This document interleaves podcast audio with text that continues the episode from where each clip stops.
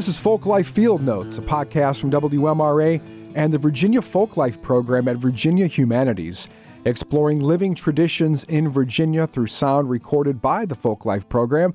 I'm Chris Boros from WMRA. I'm here with Pat Jarrett from Folklife. Pat, always great to see you. What is happening today? Great to see you too, Chris. Well, today I wanted to share a recording that I made close to home at Allen Chapel in Staunton.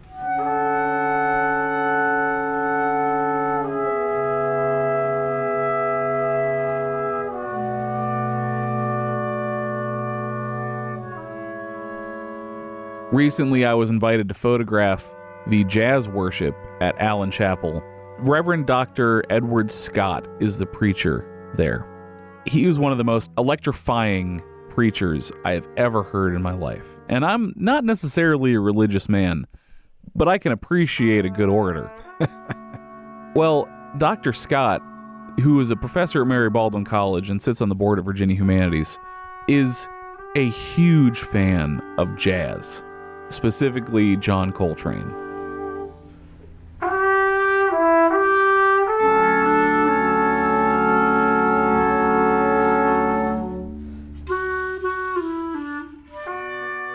My love and, and, appreciation for jazz music is father inspired.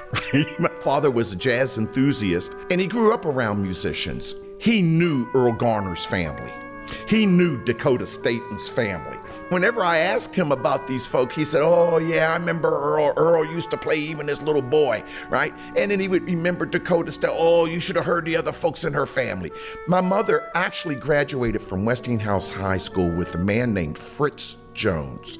Fritz Jones is Ahmad Jamal the famous piano player.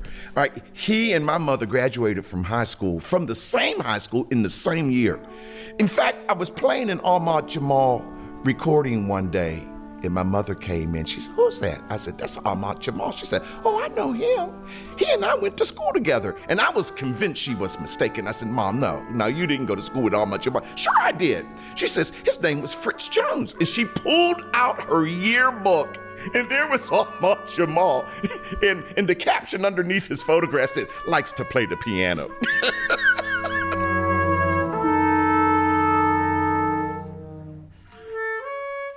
And he took that love and really, he really made something beautiful out of it.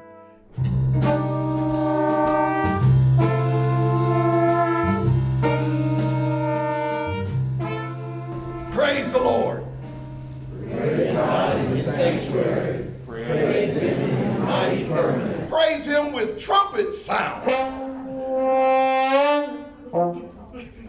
Praise him with the lute and harp.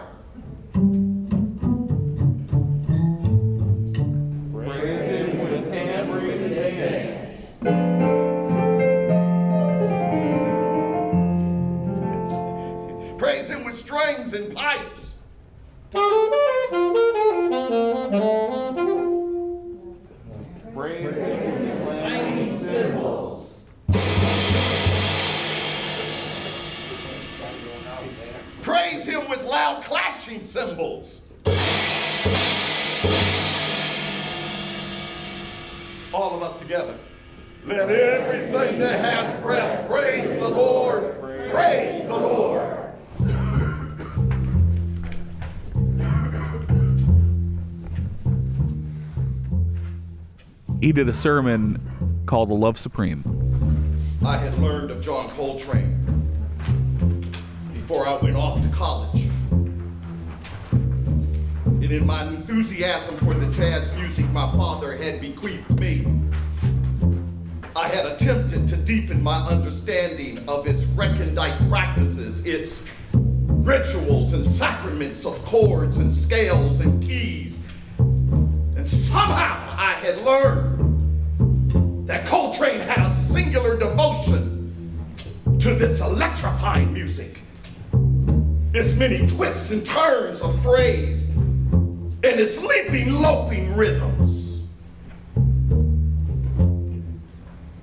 I had read that he had been so consumed with practice for the sake of mastering the tenor saxophone that, according to one story, he might fall asleep with the horn in his mouth. Another tale, either fanciful or true, I know not which, insisted that he would often cause his lips to bleed because he played so often and would not stop. Which only proved for me that he invested in his art in the only way that truly mattered. He had skin in the game. I had heard his recording of Lush Life by Billy Strayhorn, and I had been enraptured by the bleeding of his heart in every note he played.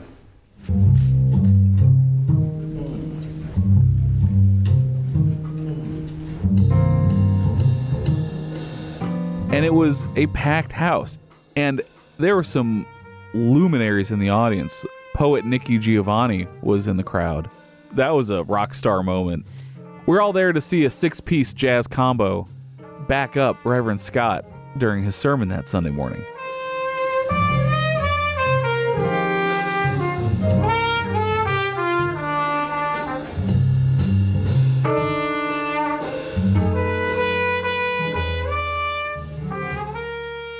It was wonderful. Dr. Scott was really making the connection between the secular and the sacred, and how just because a music is secular, does that not mean that it's connecting with you spiritually?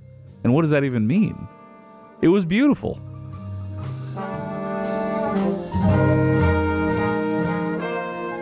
In 1979, I went off to Calabar, Nigeria for two years to teach at the University of Calabar.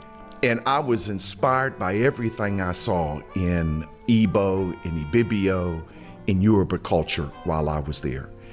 And what I noticed most particularly was that there was no separation for them between what was considered profane and what was considered sacred. They were bound together. For most of what they did, I mean, there was this, this linkage that if you tried to tear it apart, you ended up with practically nothing at all. So the idea that everything was sacred for them, even things that we considered most profane, that even that was sacred or had a sacred impulse in it, that came back with me. That survived in me the experience that I had while I was there. And, and there were so many other things that survived in that experience, but that was the one thing I treasured probably more than anything else.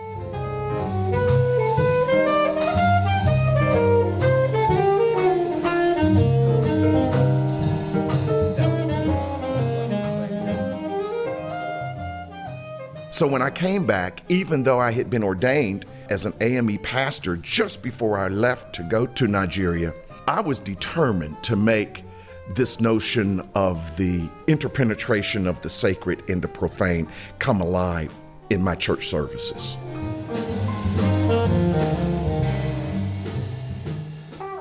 For every one of you, let me say how often I've been in the club to hear this music. And every time I went, I was in church. Whoa. I make no apologies at all for it. I glory in it instead. This is the heartbeat of my people. It is the heartbeat and the soul of America. So, yeah, we, yeah, worship God.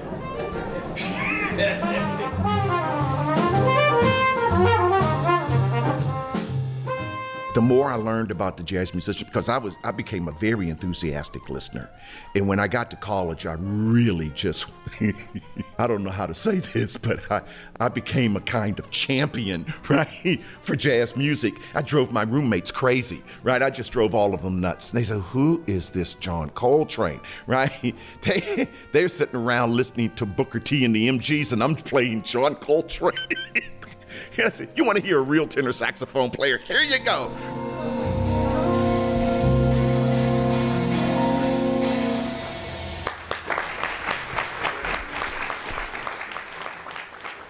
It was put to the chord progression of John Coltrane's famous A Love Supreme. Wow. It was wonderful. The language of love is music, I say, and there can be no authentic worship without it. Not one.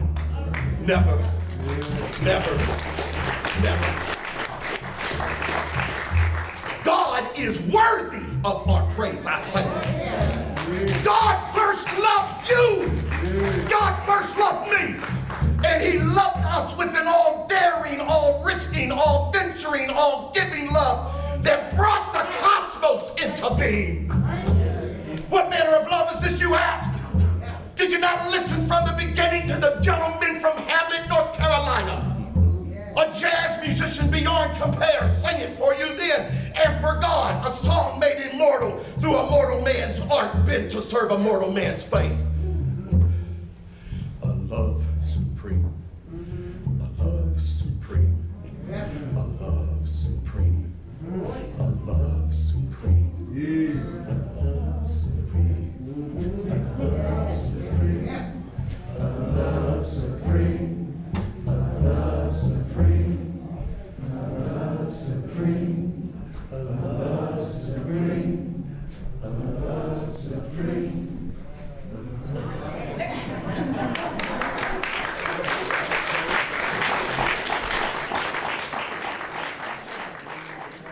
I can imagine a service where I would play nothing but jazz in the service. And at the time, I had Thelonious Monk on my mind. And there are various pieces by Monk that I thought could carry a whole service. Crepuscule with Nellie, I said, would be a perfect thing to play for prayer, right? I mean, just perfect for prayer. Straight No Chaser would be good as a benediction. It would just be great as a benediction, right? And I was half joking, but I was half serious.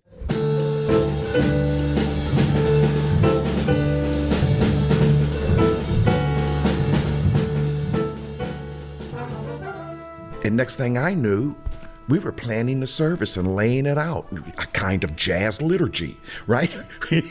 and the more we worked on it, the more alive it seemed to me to be. And I just thought, oh, this is going to work.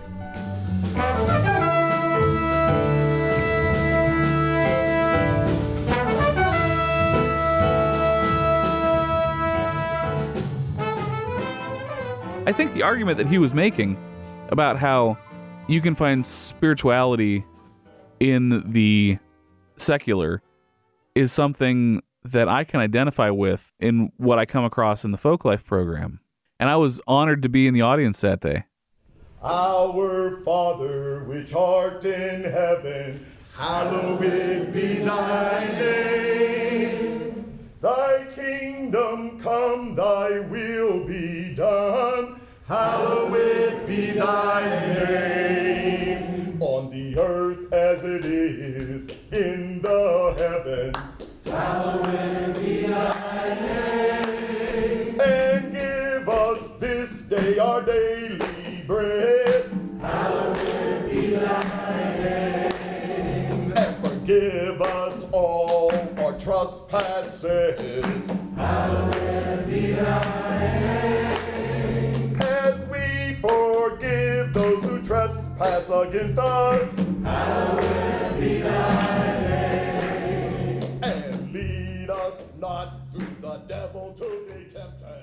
So the first one we did, I'll never forget. I wanted them to open with Joy Spring by Clifford Brown. Use it as an invocation. And they played Joy Spring by Clifford Brown. I sat up there in that pulpit and wept. And I said, "Oh, I'm gonna, I'm not gonna make it through the service. I'm crying on the intro, it right." it was so well done. It was so beautiful, and so the rest of the service just seemed to float on air. I mean, it was just so I was transported.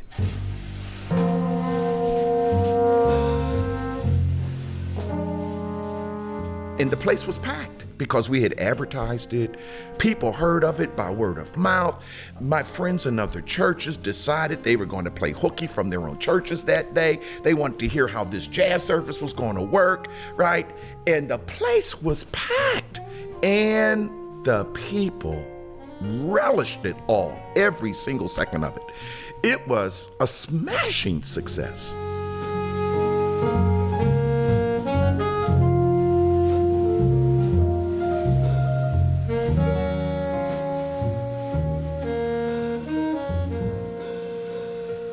People say, I've been listening to this music all my life, and I never heard this connection to the sacred in it.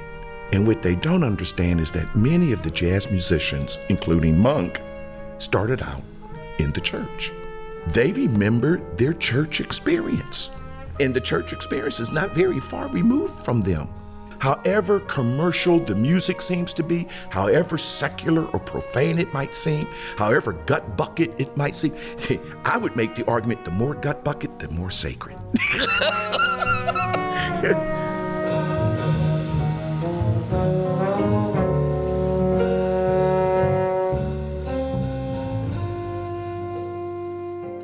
I almost wonder if what he does on stage kind of reflects the improvisation of jazz. I mean, he's probably improvising a little bit up there, right? I'm not sure how much he was improvising, but he was playing a hell of a solo. I am not saying, as some have said, that Coltrane was some kind of mystical jazz messiah, a resurrected Jesus signaling for the downbeat before he whirls the sanctuary away on chorus after chorus of giant steps. Oh. But there is something of the obsession with salvation in Coltrane. And so when I took off for college in 1967, I took two records. And I carried with me, as though it were the Ark of the Covenant, John Coltrane's seminal and terrifyingly challenging impulse recording he himself named A Love Supreme. What I've long since come to know about me and my ever evolving understanding of that record is that I just did not get it at 17. Because I was just too young. But I wanted to get it. So I listened to it over and over and over again to grasp the various modalities of worship Coltrane was emulating his sense of prayer, his sense of the acknowledgement of the invisible reality of the sacred everywhere. The song of praise and thanksgiving, with which the album closes, a jazz doxology.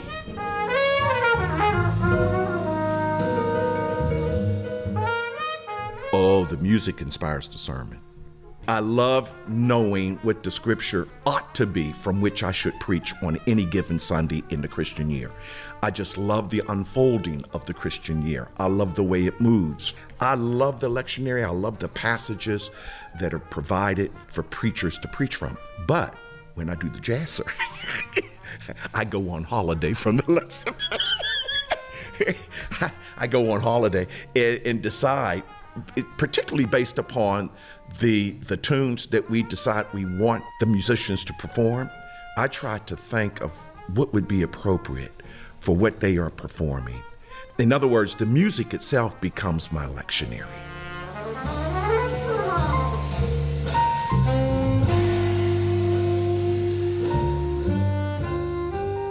Every jazz musician will say to you that if you play a popular song from the Great American Songbook, you must know the words because you're telling that story, you know, for that song. So those songs become a kind of script for me. Now, Love Supreme is different, of course. That's a composition by John Coltrane with a very definite intention, right? I mean, he's very specifically composing jazz music to worship the holy, the sacred the eternal. I mean, he is clearly trying to articulate musically what it would mean to have a relationship with this ultimate source of being. And so that's a wholly original composition by him. And I knew I wanted to do Love Supreme. I just knew I want to do a sermon based upon A Love Supreme by John Coltrane.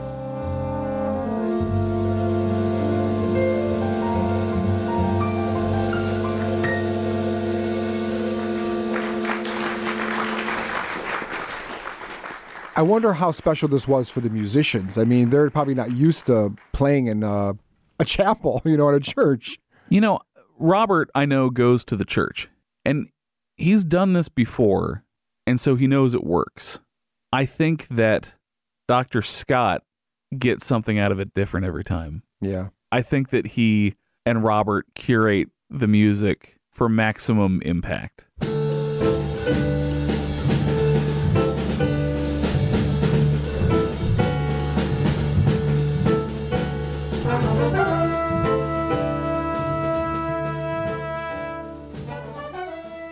This was an album that was produced by and recorded by John Coltrane and his quartet, his very famous quartet. And it covered both sides, right? So it was a suite. And and the whole suite was to be performed together. You could not just play one section of that song and then be done. I mean, this was not a, a, series of tunes. This is a suite, and these pieces are connected, they're interconnected. So, one part of it is called psalm. Another part of it is called acknowledgement. Another part of it is called resolution. Another part of it is called psalm, right? I mean, you know, it, it so so he structures it, the composition, as though it was to be performed in a worship service. John Coltrane is very intentional about it. So he intends for anybody who listens to it to hear the sacredness of it.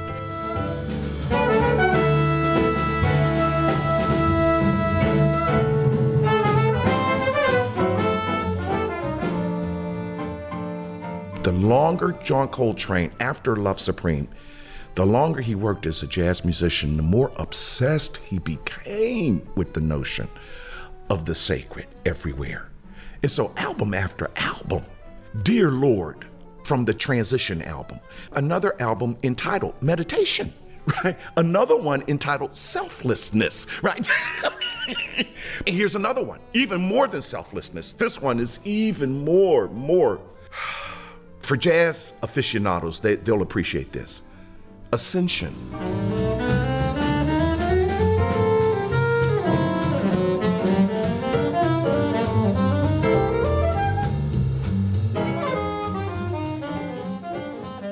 You had mentioned that you're maybe not a huge religious man.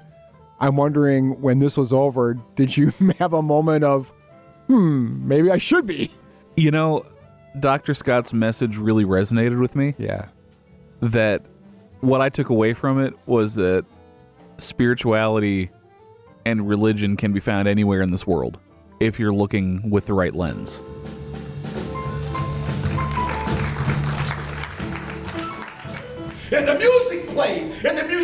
Musicians rambled, and the song of jubilant praise filled the air until all Israel was gathered up into the stirring sky soaring song of love, the love for God.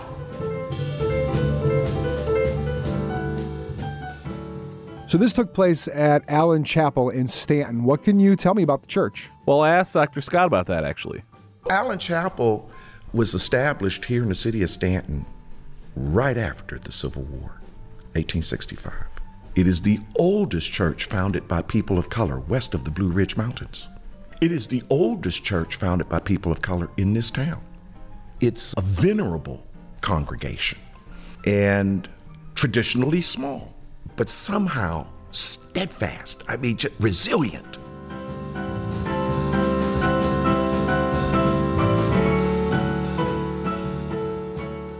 after many, many years, I mean, the church is really quite healthy. And we are seeing a diversity of attendees.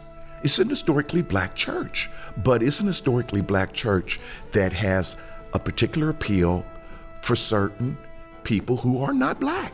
And I'm saying people who are white, people who are from other parts of the world. It's become a very attractive place for, for other people.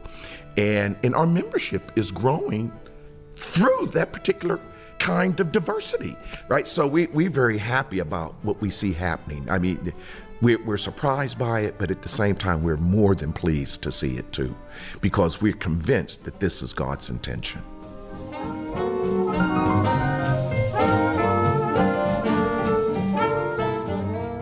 So I think, regardless of your belief or non belief, you can have religious experiences if you're open to them.